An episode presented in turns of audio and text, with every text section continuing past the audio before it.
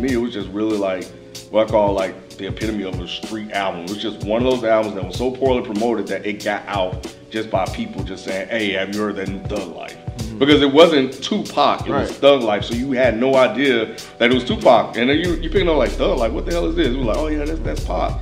Like for real? like at the time I didn't I wasn't into like hip hop like that. I didn't know what like the streets was talking about. Like I didn't like I didn't really have a lot of people putting me on. So like this was just kind of like a hey listen to this because you should listen to it because it was dope and that was it. Like I just kind of so this album that's the reason why I had the question too. Like why why is this iconic? Because I nobody ever talks about this. Nobody ever says like oh this is something that you gotta go back. Like this is a foundational type of album. Right. For people to say, well, this is an iconic project, for me, iconic would mean that it was doing work, people were talking about it, and it was very important to the culture.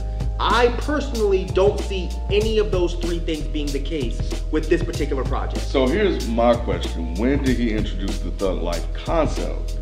And I, and that's what I'm trying. And that's that's when I hear Thug Life, I'm like, so is this when Pac, like Right. This is they call made that pivot. Is Yeah. this when he Right. made that pivot? But y'all are trying to to take things that Pac was doing Okay. and relate them to this album and say, well, the album's iconic because Pac was doing this. No, I'm not necessarily saying the album was. I'm saying should it be iconic? I get that it's not right. I get that oh, Okay. that that nobody was talking about it and it didn't do the three things. What, what three of the things that you, that you mentioned, right?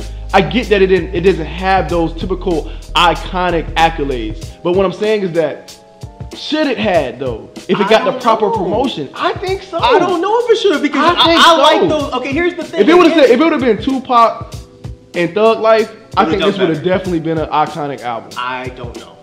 I don't know because when I think of Pac, mm. I don't think of this album. When I think of Pac, I think of what two jams off of this: Pour Me a Liquor and Bury Me a G. Those Straight are the only- Ballin'? No, like those. Songs, not, Oh, look, look, look. Come on. Before before we try to get this twisted, I like this album. Yeah. Don't get it. Don't get it fucked up. I like this album. In my opinion, before he died, Yeah. Pac didn't put out any album that I thought was bad. They were all good. This is a good project. But is it iconic? No. To me, absolutely not.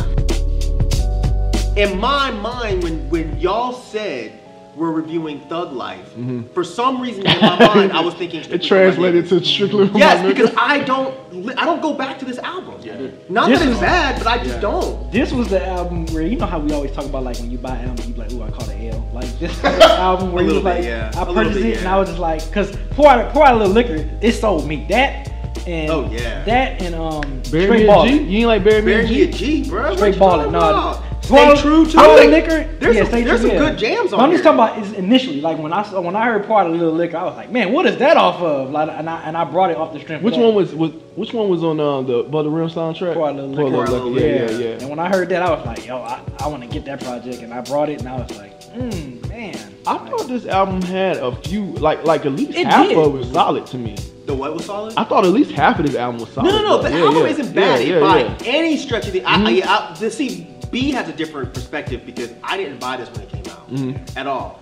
Um, this was 1994. Were you buying Tupac albums at all? the Yes, I like okay. Tupac only because my sister Uh-huh. liked Tupac. Okay. And I was like, oh, this is cool. That's how I found about Tupac and Public Enemy was through my sister. Oh, okay. But there wasn't much mainstream rap that I was listening to, so I didn't hear this until probably a year after it came out. Yeah, And I- the main reason is I don't, I never even heard about it. Bro, I'm almost positive that people watching this review haven't even heard of this shit. Like it was, it, was, it, it, it, it flew under the radar.